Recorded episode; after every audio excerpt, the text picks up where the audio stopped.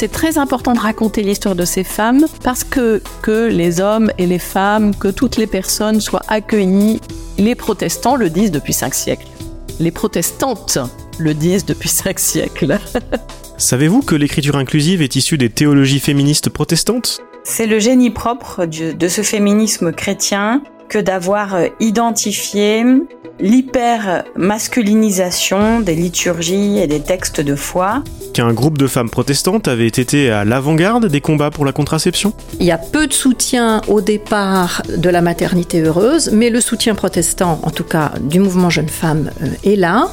Que d'autres ont remplacé leur mari pasteur pendant la Première Guerre mondiale? Des femmes qui non seulement ont prêché régulièrement, tous les dimanches, mais en plus ont marié, ont baptisé. Que le premier mouvement féministe français d'ampleur était dirigé par des protestantes?